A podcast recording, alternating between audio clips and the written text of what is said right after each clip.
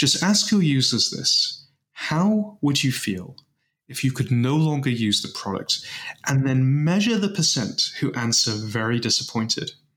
Mm. And after benchmarking hundreds of startups, Sean found that the companies that struggle to grow always get less than 40% very disappointed, and the companies that grow most easily always get more than 40% very disappointed.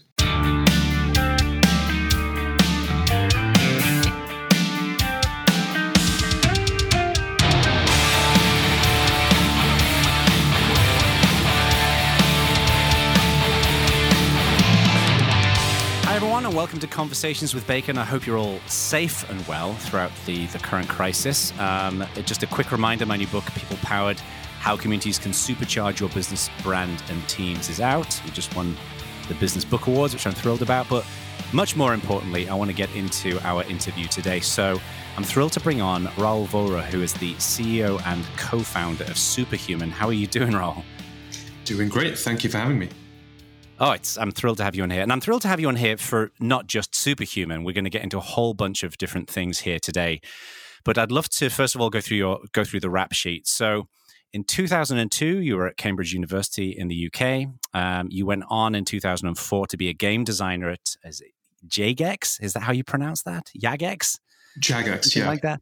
Jagex, there we go, where you worked on RuneScape, which is one of the most popular uh, role playing games out there. And I think you were working on questing there, from what I read. Um, and then in 2006, you were the president of Cambridge University Entrepreneurs, which is a really neat student run kind of business creation competition. Um, from there, you went on in 2007 to be co founder of Mojo. Uh, which was a, uh, a web application uh, around crowdsourcing business ideas, which was sold to cancer research in the UK. Uh, in 2010, this is where I think a lot of people may know you from, is where you were the CEO and co-founder of Rapportive, which was a really neat uh, bit of software for showing contacts in someone's inbox, and that was acquired by LinkedIn. And then you co-founded Superhuman uh, and, and your CEO there, and that happened in 2014. Um, and throughout this time, you know, you've been an investor and yeah, Send with Us, Easy Post, Place of various other pieces as well. So you've got pretty comprehensive bit of background going on right there. so. It's been a fun decade for sure. so I first met you um, at an event called the Lobby in Hawaii, which is a, a, business event, and I think I met you. We were having a few drinks in the bar, and you mentioned Superhuman. And my reaction to to this was, I think I imagine it's like a lot of people where you've fundamentally produced a product that enables people to be much more efficient with email. And I think a lot of people think they've got email down or Gmail does everything that they need to do. I have subsequently become a superhuman customer and I love it. And I've been telling everybody about it. And I was a little suspicious at first around claims of, you know, being faster and more efficient, but it really is. I mean, the the application is super quick. It keeps me very, very focused on on on bucketing my email into logical groups and achieving inbox zero, which was a long lost dream you know, for many years. So, you know, it's a really neat, a really neat platform. So, why don't you give us a bit of background around how Superhuman came into into life? Sure. So, to understand the history behind superhuman, superhuman and our approach, we have to wind the clock back by about 10 years. So in 2010, mm. I started a company called Rapportive, and we built the first Gmail plugin to scale to millions of users. Essentially, when people emailed right. you, we showed you what they looked like, where they worked, their recent tweets, and linked to their social profiles. And we grew rapidly. And two years later, we were acquired mm. by LinkedIn. And mm. during those four years, I developed a very intimate view of email. I could see Gmail getting worse every single year, becoming more cluttered, right. using more memory, consuming more CPU, slowing down your machine, and still so slow. Right, it's, it's crazy. And, and on top of all of that, still not working properly offline. Right. Now, in addition, people were installing plugins like ours, Rapportive, but also Boomerang, Mixmax, Clearbit, you name it, they had it. Yeah. And each plugin took those problems of clutter, memory, CPU performance offline and made all of them dramatically worse. Mm. So hmm. we decided it was time for change. We imagined an email experience that is blazingly fast, where searches are instantaneous, where every interaction is 100 milliseconds or less, and an experience where you never had to touch the mouse, where you could do everything from the keyboard and fly through your inbox. An experience, right. of course, that just worked offline, so you could be productive anywhere. An experience that had the best Gmail plugins built in natively and yet was somehow still subtle, minimal, and visually gorgeous. And so right. with that, we built Superhuman. And you know, hopefully, as as you would feel today, it's now the fastest email experience in the world, and we have many customers who are getting through their inbox twice as fast as before, and even oh, yeah. more who are seeing inbox zero for the first time in years. Yeah, it, it really is phenomenal, um, and I, I can just as one happy customer, I'm definitely getting through my email way quicker. And like many people listening to this, I get a ton of email, and there's a constant anxiety about being too slow to respond. Um, you know, I'm one of those folks where I'm actually I just want the company to succeed because I don't want it to go away, which is a common thing with a lot of Google products. Um, but what's really interesting to me about Superhuman is the product itself is very good, but I think part of the reason why it's so good is because there's been a lot of thought has gone into the psychology of how people think and how people work. And this is when I started learning a little bit about your flow approach and your and your philosophy. There's a great video that you did, a great video online where you spoke at the Andreessen Horowitz event. Why do you give us an overview of what this flow philosophy is? Because I'd like to dig into that to paint the picture around how this has influenced the design and the approach behind Superhuman. At Superhuman, we make software like it's a game. And most software companies worry about what users want or what they need. But if you think right. about it, nobody needs a game to exist. There are no hmm. requirements per se. Yet when you make software like it's a game, you don't worry about what users want or need. No, instead, you obsess over how they feel. I've been right. designing games since I was a kid, and as it turns out, one of the most critical parts of game design is this concept of flow. Flow is what we would colloquially call being in the zone, the state of being right. fully immersed in and fully enjoying the activity that we're doing. Right. And, uh, you know, a lot of programmers, for example, will talk about when they're in the zone and a distraction comes in and it can take a long time to kind of get back into that. I think a lot of people see um, email as a transitory thing that happens multiple times throughout the day. Like you dig into your inbox in the morning, you hop on a call, you get back into it, you maybe check in e- emails in between calls if you finish a little early. How what has been some of the approaches that you've taken to maintaining that kind of flow for something that could be conceivably a very transitory habit for people throughout their day? Well, to understand how to create flow, we first need to break it down and define it. Unfortunately for us, it has been heavily researched by psychologists for decades. And right. technically speaking, flow is a psychological state of mind, and it has six key components. So I can just rattle them off and then we can look at the yep. conditions for making it. So the components are number one, it is an intense and focused concentration on the present.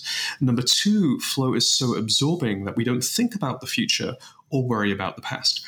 Number three, right. flow is so demanding that we don't care what others think about us. Number four, it's right. so easy that we always know what to do next. Number five, this is my favorite one, it is so powerful that it can alter our subjective experience of time. Time can either flash by in an instant or stretch out forever.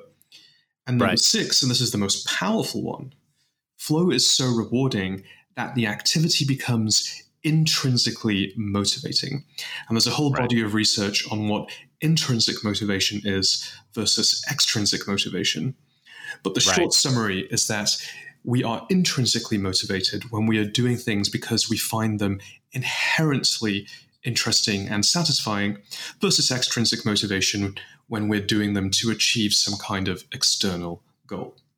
Right. And I definitely want to get into the rewards and the intrinsic rewards piece in a second because I think that's really interesting.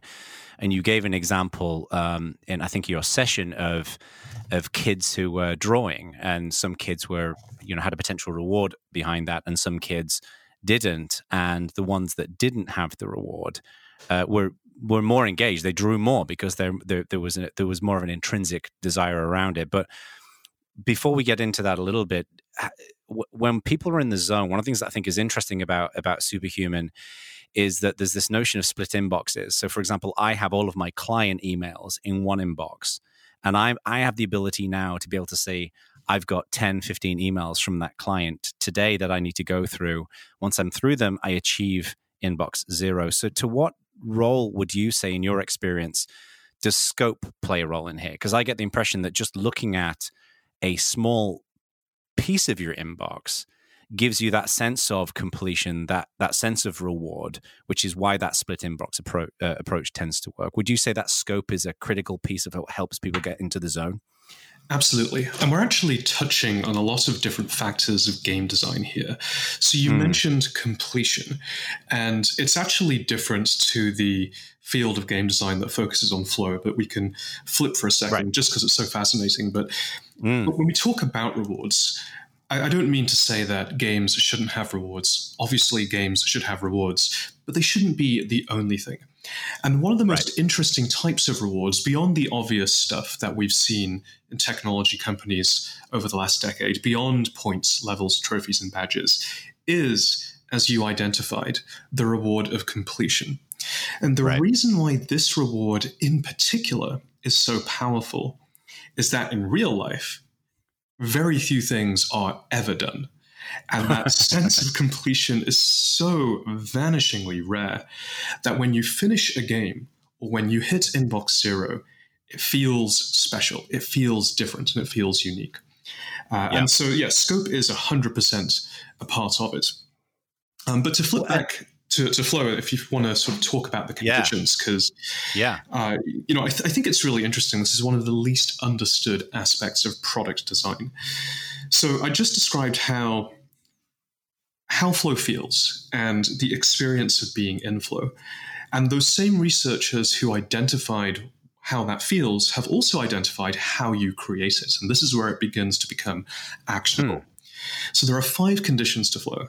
Number one, we have to know what to do next. Number two, we have to know how to do it always. Number three, we must be free from distractions. And all of that wraps up into the split inbox example that you gave. Number right. four, we must get clear and immediate feedback. That comes to things like the UI being immediately responsive and being the fastest experience in the world. And number five, right. and this is the hardest of all, and actually leads to a counterintuitive conclusion. We must feel a balance between challenge and skill. If we perceive the activity to be too hard, we feel anxious. But if we perceive the activity to be too easy, we feel bored. And so right. there's this very careful balancing act. And the conclusion in Superhuman is that in parts of the product, we have actually deliberately made it harder to use so that users are more consistently experiencing flow. Right, right. It's it's it's fascinating to me as well because um, and and again I'd like to come back to the uh, to the complexity piece because I think that is a really interesting element of product design because there is so much focus these days on on simplifying onboarding and simplifying um, uh, uh, product design to a point where it's all about removing roadblocks and it being intuitive. But go, coming back to the gamification for a second, because a lot of people who I work with, especially when around building communities, um, gamification is kind of it has this you know this is the this is the uh, the wizard at the end of the road uh, at the end of the yellow brick road that if we can gamify something it will be will get the best possible outcome. And usually people equate gamification to badges and a visual representation of something or some kind of of reward. From what i've seen that kind of gamification tends to work reasonably well for people who, who have kind of like an intrinsic collecting instinct. Like this works very well in gaming. People like to collect trophies and things like that. But people ultimately will get bored of that to a, to a reasonable degree. What would you say when it comes to gamification are the most critical things that product designers should be focusing on? Because it strikes me that there is like there's the there's the reward piece and the the, the statement of the challenge and, the, and and there's the completion and then the reward piece. But gamification can manifest in many different ways. What would you say the things that people aren't doing that they should be doing most when it comes to applying game theory to their products? So I think that when gamification does work, and you gave the example of actual video games, it is because the underlying experience was already a game. Right. And when it's just gamification, let's say you take any business application that you might think of and you add on the surface what might look like gaming elements. You know, you mentioned right. trophies, for example. It doesn't really work that well. And this mm. is a perhaps surprising outcome that we came to because if you again go 10 years ago, you'll remember that gamification was a really big deal. I remember right. Kleiner Perkins at the time saying that more than half of all of their consumer pitches mentioned gamification in some way. Right. Yeah. The um, magic word. Bingo. right. Yeah. And I, I think what we didn't understand collectively is the reason why points, levels, trophies, badges, etc. work is because they're part of a much bigger overall picture. And so I'm often asked, well, what is a unifying theory of game design? And after studying it intensely for a while, what I can say is that there is no unifying theory of game design. And hmm. instead, to design good games, we have to draw upon multiple and disparate fields, things like interaction design, storytelling, mathematics, and psychology. Mm. Now, because it's so intrinsic to how we build our product and how we run Superhuman, it's something that internally we spend a lot of time studying and talking about. And I've actually managed to squeeze it down to the five most important factors to consider. And they are goals, emotions, toys, control, and the last one that we've already discussed, flow. Right. What would you say though? Because I can imagine some some of my listeners who are hearing this and thinking, one of the reasons why game design tends to work is that even in massively open world games, there is a, a there is often a very linear um, progression to a degree that there is a train that's on some tracks, and even if you break that out into multiple different branches and you have you, you tend to have individual quests for those different branches um, but when you take something such as email, there's a the, there there is a linear flow, for example, from selecting a message to replying to the message and clicking send to send it. But the way in which people select messages that they're going to re- that, that they're going to respond to, the way in which people are going to send new messages out there, it's it's it's so variable. How would you apply game theory to nonlinear environments such as that? Well, I actually do think that email and many other business tasks are closer to the open world game that you're mm. describing than maybe right. it first seems to begin with. Mm. So, in game design, there is this notion of the game loop. What is the loop that the player goes around and through going around it feels satisfaction, becomes more powerful, explores right. more of the world, and so on? And so, let's take the example of any of these open world games. It could could be a single player game like Breath of the Wild, or it could be an MMO right. like World of Warcraft.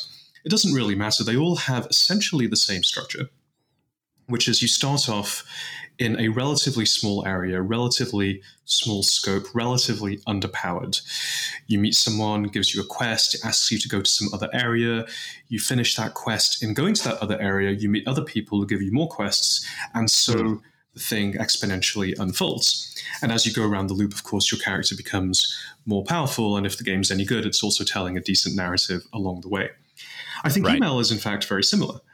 You start off with uh, a really long inbox, and as, as you may know, when you start using Superhuman, we'll get you very close to inbox zero so you can right. actually achieve it.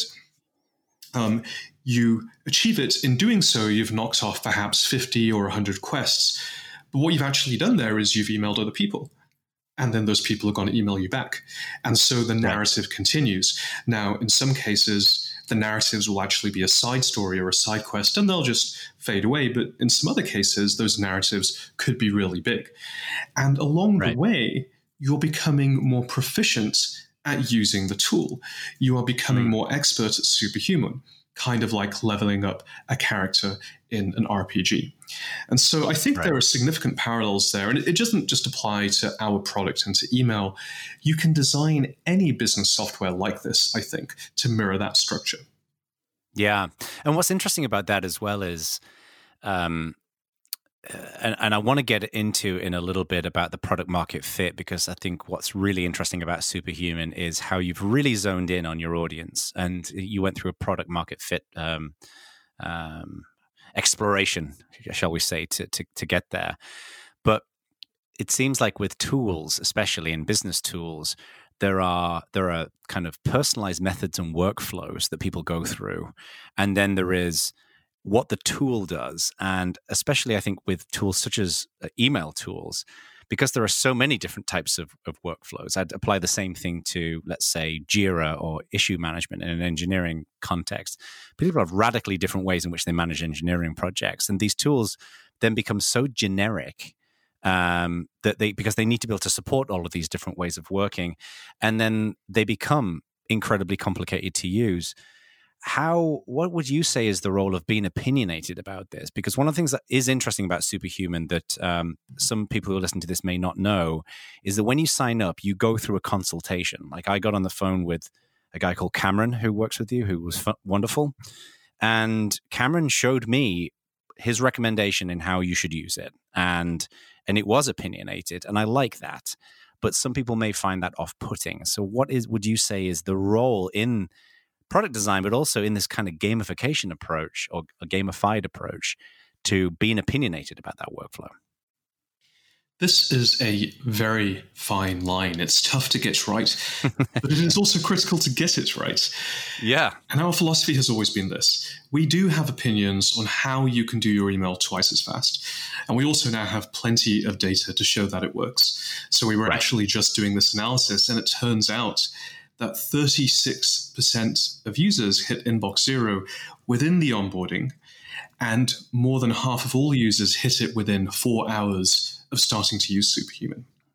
Right. Now, that said, well, actually, let's take an example. We strongly advise, I'm sure Cameron did this, that you archive your email when you're done with it and that you push to maintain inbox zero. And we've made right. that workflow incredibly fast. But if there is a part of your email workflow that feels very personal to you. For example, instead of archiving, maybe you're the kind of person who wants to file everything by moving it to a label. Our promise right. to you is that we will make your personal workflow incredibly fast too. And this is where right. it touches on that challenge that you mentioned with Jira, where surely this can't work. The more workflows you try and make incredibly fast, the more of a bloated product you get. And to right. an extent, that's true. But I think with certain types of user interface innovation, we can actually avoid this problem. Mm. Even to this day, Superhuman has precisely the same number of buttons in its main interface as it did four years ago when I sketched it out. It has three buttons on the desktop product. Right. And yet it can do so much. And that's because we've innovated in terms of how you interact with the product. We have this thing called Superhuman Command, where all you have to remember is one keyboard shortcut, and that's Command K. And then you type in anything that you might want to do. And through that, you explore a rapidly increasing universe of features and functionality. And that's just right. one way that you can support lots of different personal workflows without making a product look or feel cluttered. And it's it's deceptively innovative because I think a lot of people may look at superhuman and think, well, what is it? There's barely anything on the screen, but of course, it's all hidden away. Uh, that that that that that um, well, not hidden. That's the wrong word. The the, the functionality is there, but it, it's it's accessed in a way that doesn't result in toolbars and toolbars and toolbars of of, of buttons, right? And which I'm presuming was very intentional by design. Yes, so we have a certain set of product philosophies, and the two that are relevant here are number one, visually minimal, yet surprisingly powerful, and number two, there when you want it and out of the way when you don't. And as right. we're doing user interface design, we're constantly running potential designs through the filters of these philosophies and asking ourselves, does it really work? Does it really hit the bar that we've been holding ourselves to? And so there's mm. one feature that's upcoming, our most requested feature, which is an incredibly fast keyboard shortcut driven way to create calendar events. Right. And we've tooled and retooled and worked on this so many different times because it's actually really hard to take something as traditionally heavy as creating a calendar event and make it feel lightweight and super fast like the rest of Superhuman does. But right. the good news is, in recent days, I think we've got there. So over the next month or so, listeners can can look out for that. So we've we've got this yeah, really cool way of creating calendar events coming up. That's fantastic. Now, before we get on to um, some of the product market pieces. Um, one of the things that's always struck me about email is that it's um, it's a pretty solitary experience, right? It's me with my inbox, and often there are conversations that happen outside of discussions. So, for example, you know, someone may email me and say, you know, we'd like to hop on a phone call. I might copy my assistant in, who will then coordinate getting that on the calendar. But maybe I want to communicate with my assistant outside of the sender sending me the email to say this is not super important right now or we need to do this in this next week. This is critically important. How do you see this the kind of collaborative and the social element of that? Because it seems like a lot of collaboration when it comes to email tends to exist outside of email. It exists in slack and, and other places. I think this is a really interesting question and one where our perspective is in constant evolution. There are companies, of course, who, into their products, have built channels that aren't email for comment style communication. So, for example, right. Front lets you comment on a thread and invoke your EA or the rest of your customer support team. Right. And I think for those use cases, it maybe makes sense. I mean, certainly for support, it, it makes sense. But for the EA one, it starts to become questionable. Because mm. I'm looking for a really good philosophical answer. So, why shouldn't that be an email? I certainly understand why you might want to use right. Slack because of the whole ecosystem they've built around uh, notifications and being on every platform and the way yeah. that the, yeah. the, social contract that we have with Slack is perfect for here's a quick one liner. I need to get a response from you uh, exactly. Uh, fairly yeah. rapidly. But I have an EA, and most of the interaction that I have with my EA when it comes to scheduling simply takes place over email. I will reply right. to the person, I'll CC the EA on the thread, but then I will also send them a follow up email uh, simply by forwarding. So I'll just hit F in Superhuman and I'll say things yeah. like, this can be a 15 minute call, or this can be a one hour in person meeting, or whatever the, the relevant thing is. Yeah. I simply yeah. haven't yet found a compelling reason why that shouldn't be an email.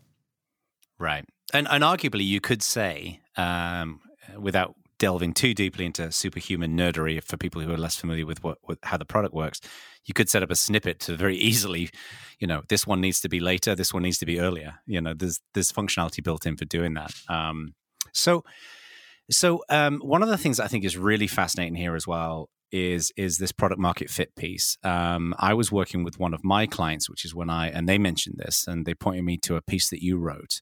Um, every company who is building a product is trying to figure out how to target and design their product for the optimal buying audience. And you went and did some interesting work in this. Um, and um, you know, at, at, a at a very high level summary, and I'd love you to kind of kind of fill in the gaps.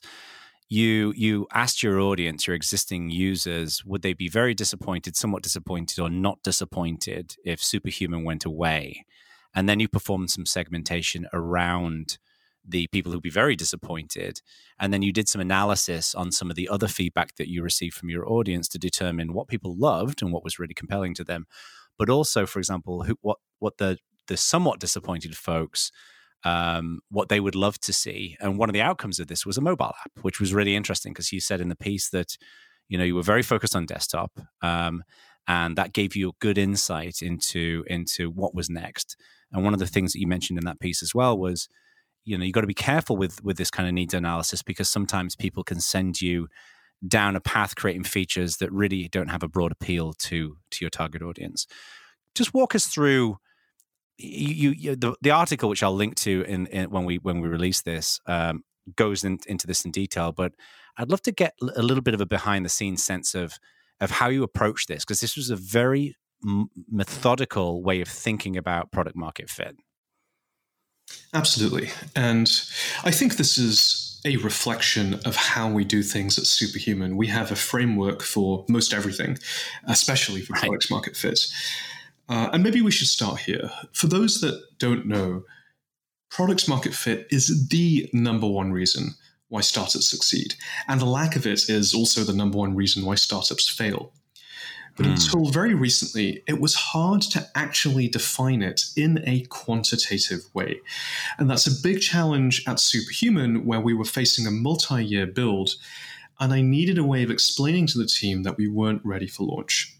And so that hmm. was when we came up with this framework that we call the product market fit engine.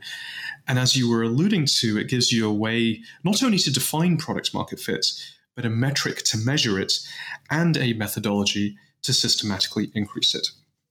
Right. So I think what might be helpful is let's cover real quick the definitions that folks were using prior because yes. what they lacked in quantitativeness they made up in color and character and i think it's uh, it's important to cover that before you jump to the quantitative measure yes so for yeah. example paul graham the founder of y combinator would simply say it's when you made something that people want.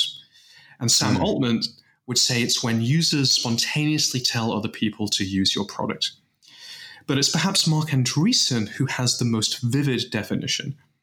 He would say you can always feel it when product market fit is not happening. Customers aren't quite getting value, users aren't growing that fast, word of mouth is not spreading, the press reviews are kind of blah, and the sales cycle takes too damn long.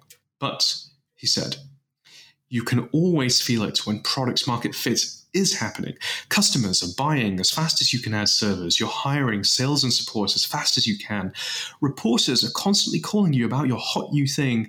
Investors are staking out your house, and money is piling up in your checking account. Right. now, this is a really great, vivid, and compelling definition, but it does have one issue, and that is that it is a lagging indicator. By the time investors are staking out your house, you already have product market fit. And so right. this was back in April 2017 when I was searching for a metric to measure products market fit and for a methodology to systematically increase it. And so right. I searched high and low, I read everything I could find, I spoke with all the experts, and I found Sean Ellis who had come across a leading indicator, and not just a leading indicator, one that is benchmarked and predictive. So, like you said, just ask your users this How would you feel if you could no longer use the product? And then measure the percent who answer very disappointed.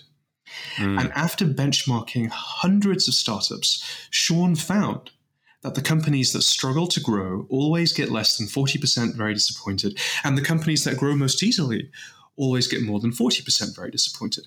In other words, right. if more than 40% of your users would be very disappointed without your product, then you have initial product market fit.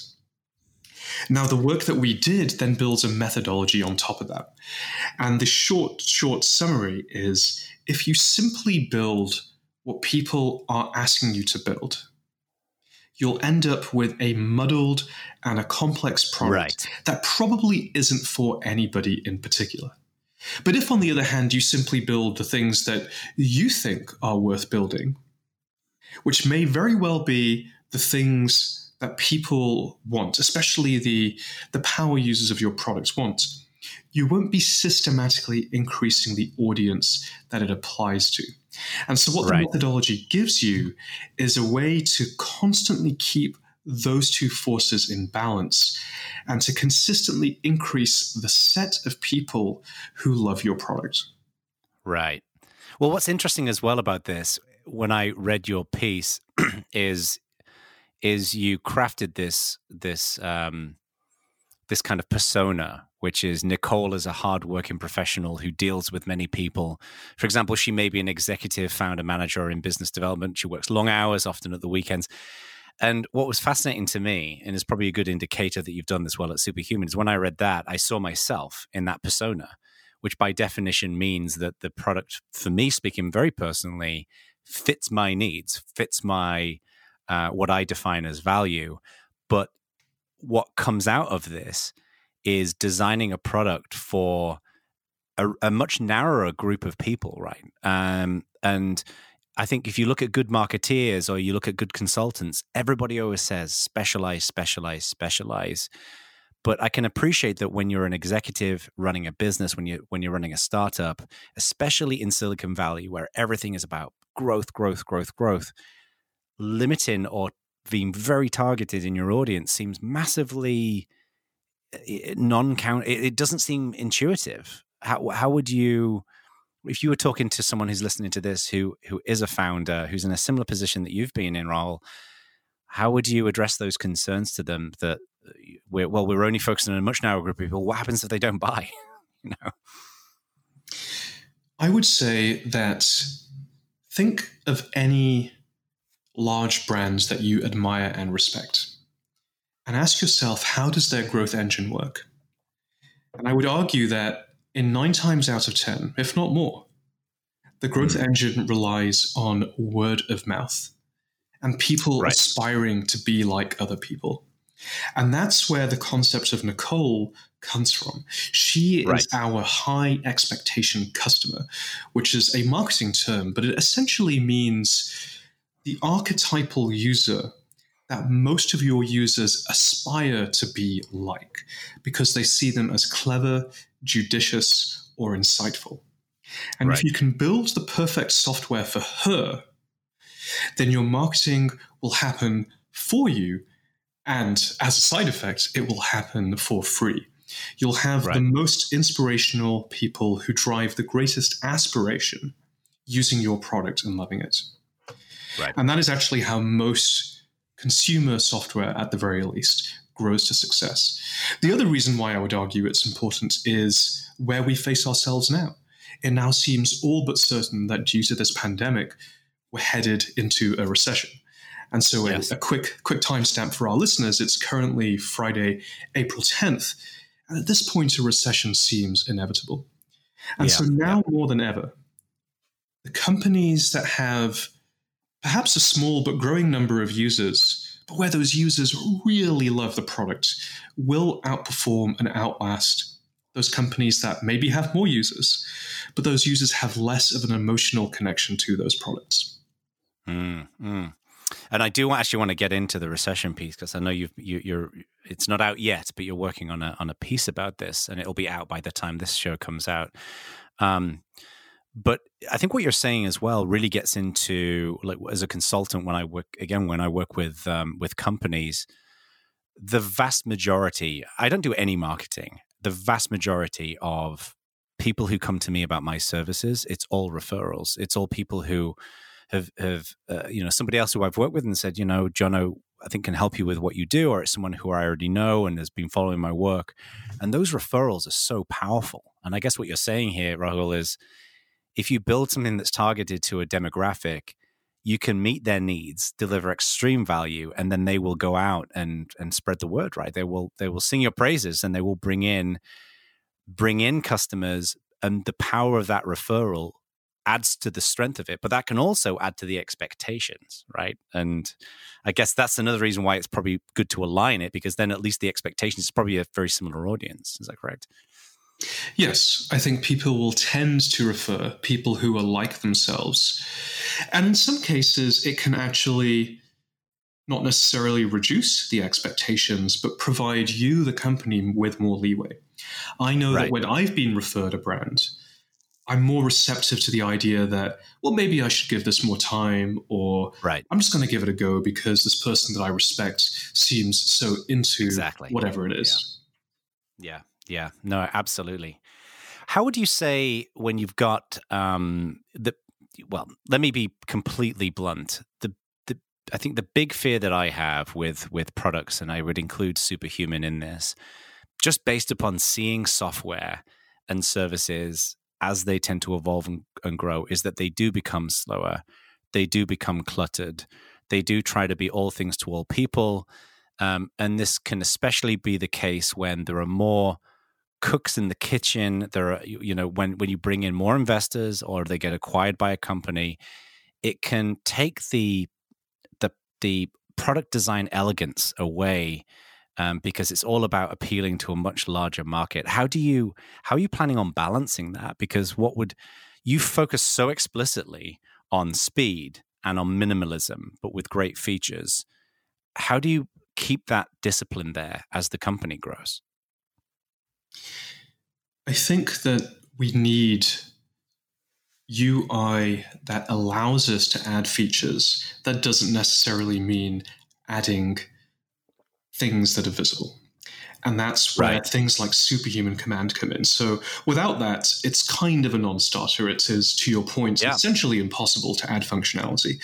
So once you've figured out the non visible way of adding functionality, you then move on to the next challenge, which arguably is harder, which is the conceptual simplicity. So once you've solved visible simplicity, it's then conceptual simplicity.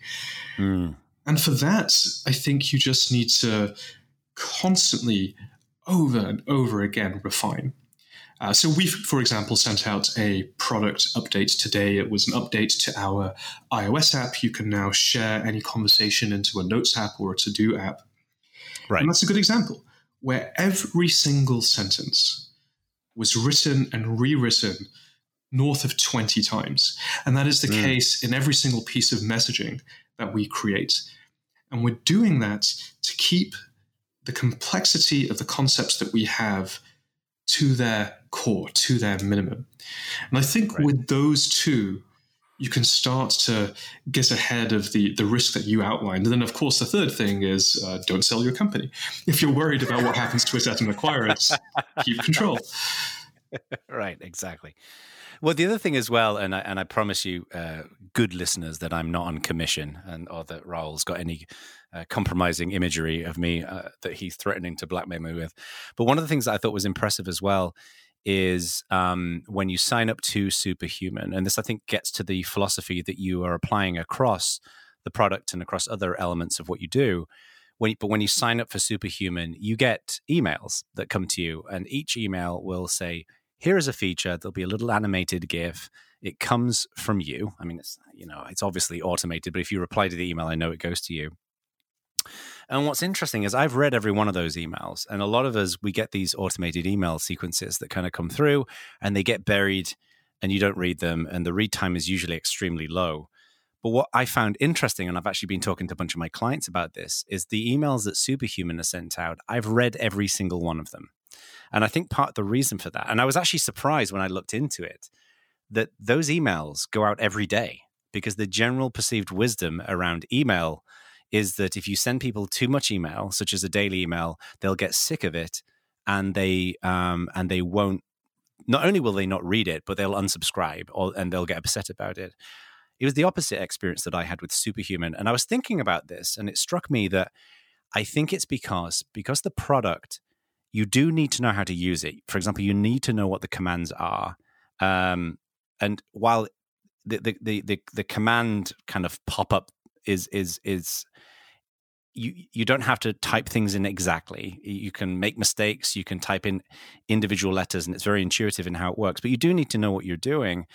So, by definition, the emails that came through with an individual tip, one thing that you can learn, it's very short email. It's very easily easy to read. I can read it in just a second.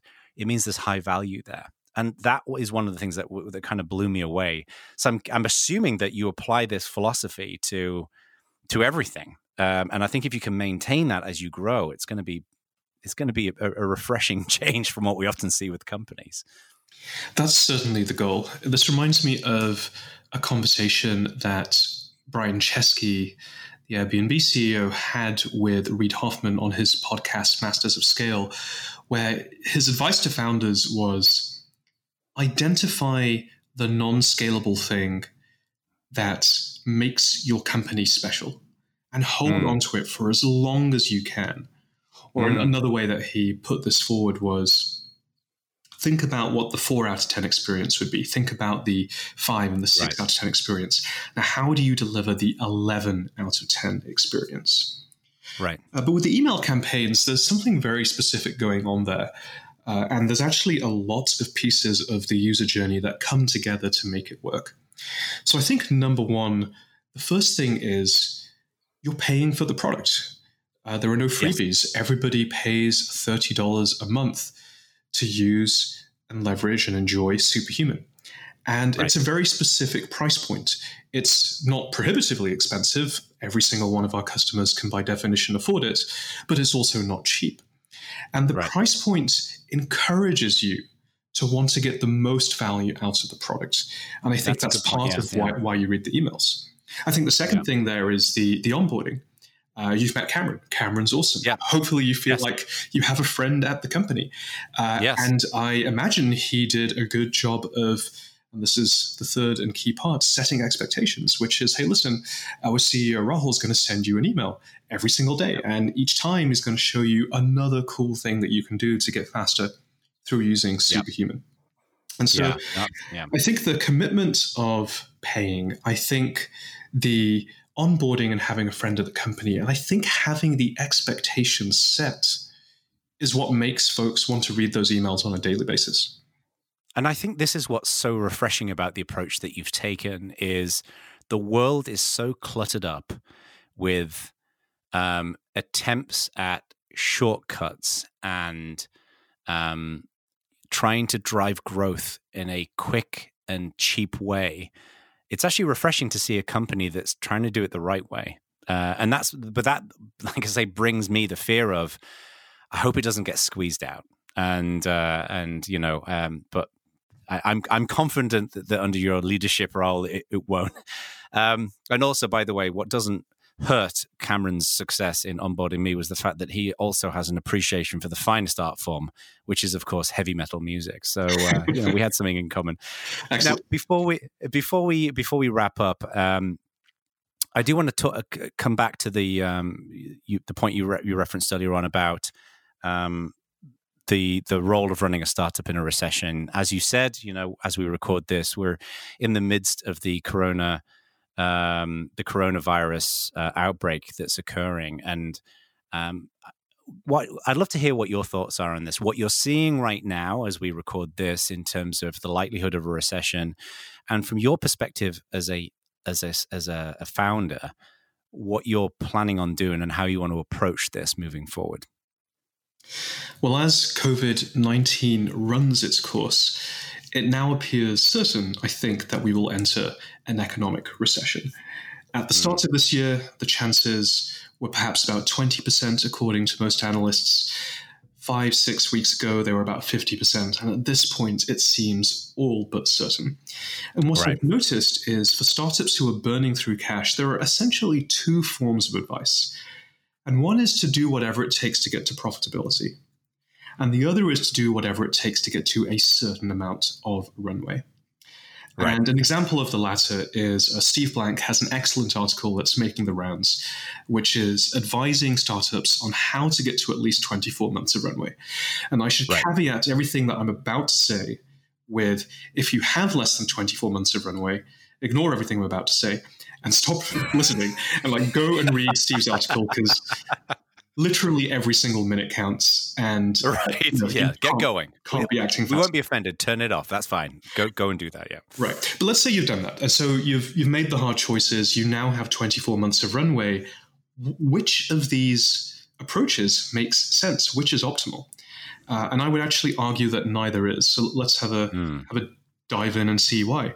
So, getting to profitability will feel good. It will give you leverage. You'll never need to raise funding unless you want to. And that ability to walk away is key to raising funding on great terms. However, right. it will mean that you have to hire and build slowly. And if you raised money from venture investors, then you are almost certainly in a big market that at least somebody else thought could support a massive outcome. And whilst you right. focus on profitability, if it's a good market, then a venture backed competitor will invest more aggressively. And if they're any good, they will benefit from compounding momentum like brand recognition and network effects. And then if that competitor survives the recession, they'll end up right. significantly further ahead. And so that's probably not the right choice for the vast majority of venture backed companies. But mm. on hmm. the other hand, picking a certain amount of runway, like for example 24 months, isn't ideal either. Right. Why? Well, what happens if you miscalculated and it turns out that maybe you only had 18 months of runway? Yeah, ex- exactly. Or what happens if in 24 months the markets for capital is even worse? And I don't think that either of these are far fetched scenarios. No team executes perfectly. And this hmm. recession could last two to four years. And you ask me what I'm seeing today. Well, from my perspective as an angel investor, I've already seen early stage valuations drop 20 to 30%. And I've even right. seen term sheets being pulled, which is behavior that was unthinkable as recently as just two or three months ago. Right, exactly. So the question becomes well, what strategy is optimal? And for many startups, I think this is the optimal strategy.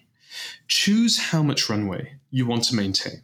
And this is a question of corporate and personal risk. It might be 24 months, it could be 36, it could be 48 months. And every year, adjust your net burn such that this runway is always maintained. And you can adjust your net burn, you can reduce it through oh, increasing see. revenue right. growth and reducing costs. And you can increase it if things are going well through faster hiring and more marketing. So we can make this explicit through numbers. Uh, going to completely make these up. Let's say that you have a bank balance for your company of $10 million. And right. you want to keep runway for 24 months. Well, what that means is in year one, you can burn approximately $416,000 per month. That will right. give you 24 months of runway. After year one, by definition, because you had 24 months of runway, you'll have half the amount of cash left. You'll have about $5 million left. Now, here's the cool right. part adjust your net burn such that your new monthly burn is now $208,000. That's actually half of what it was in year right. one. Well, guess what? At that point, you now have 24 months of runway again. And the year after, ah. halve your burn again. And the year after, halve your burn again. And what this lets you do is to constantly maintain a horizon of runway. So you get that critical part of the profitability plan, which is the ability to walk away from any financing where you don't like the terms. But it also gives you the ability to constantly reinvest and to maximally grow the business. And the other cool thing about this approach mm. is it's really simple to understand. And so everyone on your leadership team should easily be able to buy into this, and everyone in the company should easily be able to buy into this. Yeah, yeah. Why aren't we hiring faster? Well, because it will take our runway lower than 24 months. Or why have we suddenly decided to hire faster? Well, it turns out that revenue was growing faster than we thought and we can now hire to keep our net burn to the point where we have 24 months of runway. And so it becomes this self adjusting right. system.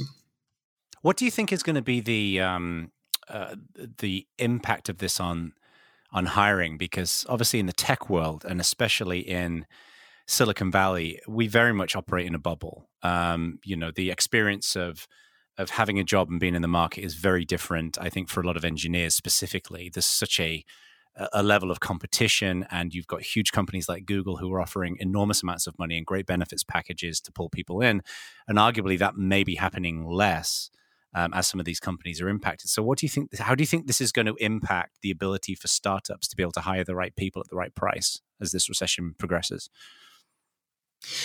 so first of all i think and this is very sad and very unfortunate we'll see lots of startups struggle Unfortunately, many may fold. Really mm. talented people may be out of a job through no fault of their own. Right. There's going to be less capital in the ecosystem. Money in general will be less available. And what that means is, I think we'll start to see a certain rebalancing of what the talent markets look like. And arguably, they have been massively inflated for the last year or two. Right. so we're already seeing this on platforms like AngelList and Hired in the last two weeks compared to even four or five weeks ago. There's a sudden influx of really fantastic people. And those people are going to find new roles at excellent companies, companies that have what it takes to weather this storm.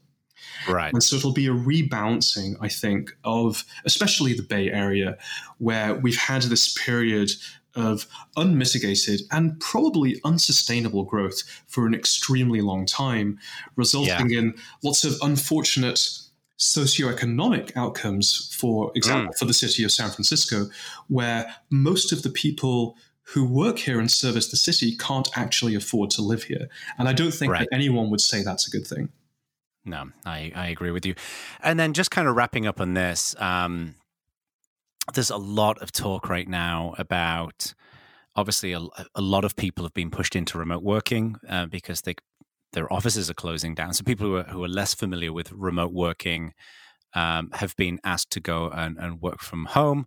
Um, and a lot of these people are arguably people who may fall into the, the superhuman target persona of, you know, um, high performance um, email users and executives and, and, and people such as that how do you think this this kind of potential boon of remote working is going to impact Superhuman? Because you could you could arguably say this could potentially bring a lot a lot of new customers, but there could also be a lot of distraction there. And is this this predicted boon around uh, remote working actually going to happen, or when people's offices open back up, are people just going to go back to how they used to work? What do you think about that? Well, I think as it relates to email, we've seen some pretty interesting shifts in behavior as our customer base largely has transitioned to remote work. So overall, mm. email volume is up. But perhaps more interesting is the way that we're doing email has changed.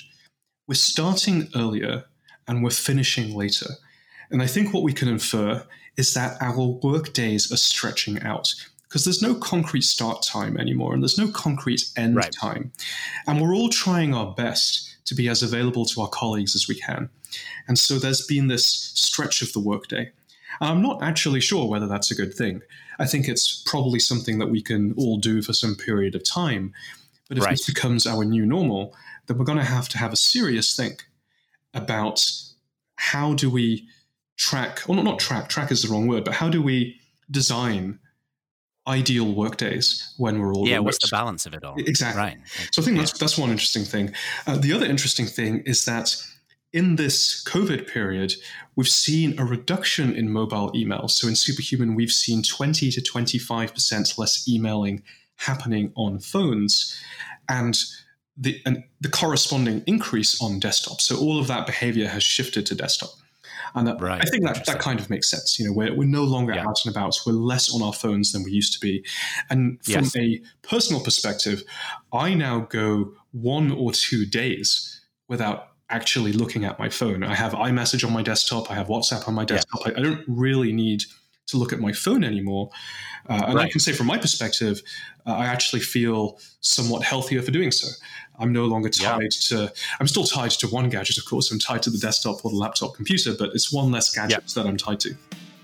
Yes, well, th- thumbs around the world are happy about about the lack of thumbing around on a on a on a, on a mobile device, which is not good for your hands. Um, well, this was uh, this was really wonderful. Thank you so much, Rahul, for coming on. Obviously, people can go and find out more about Superhuman um, at superhuman.com, and I will provide some links to to, to the pieces that we've talked about today. And uh, I wish you all the best with the company and to stay safe and well. Cool. Likewise, and to you.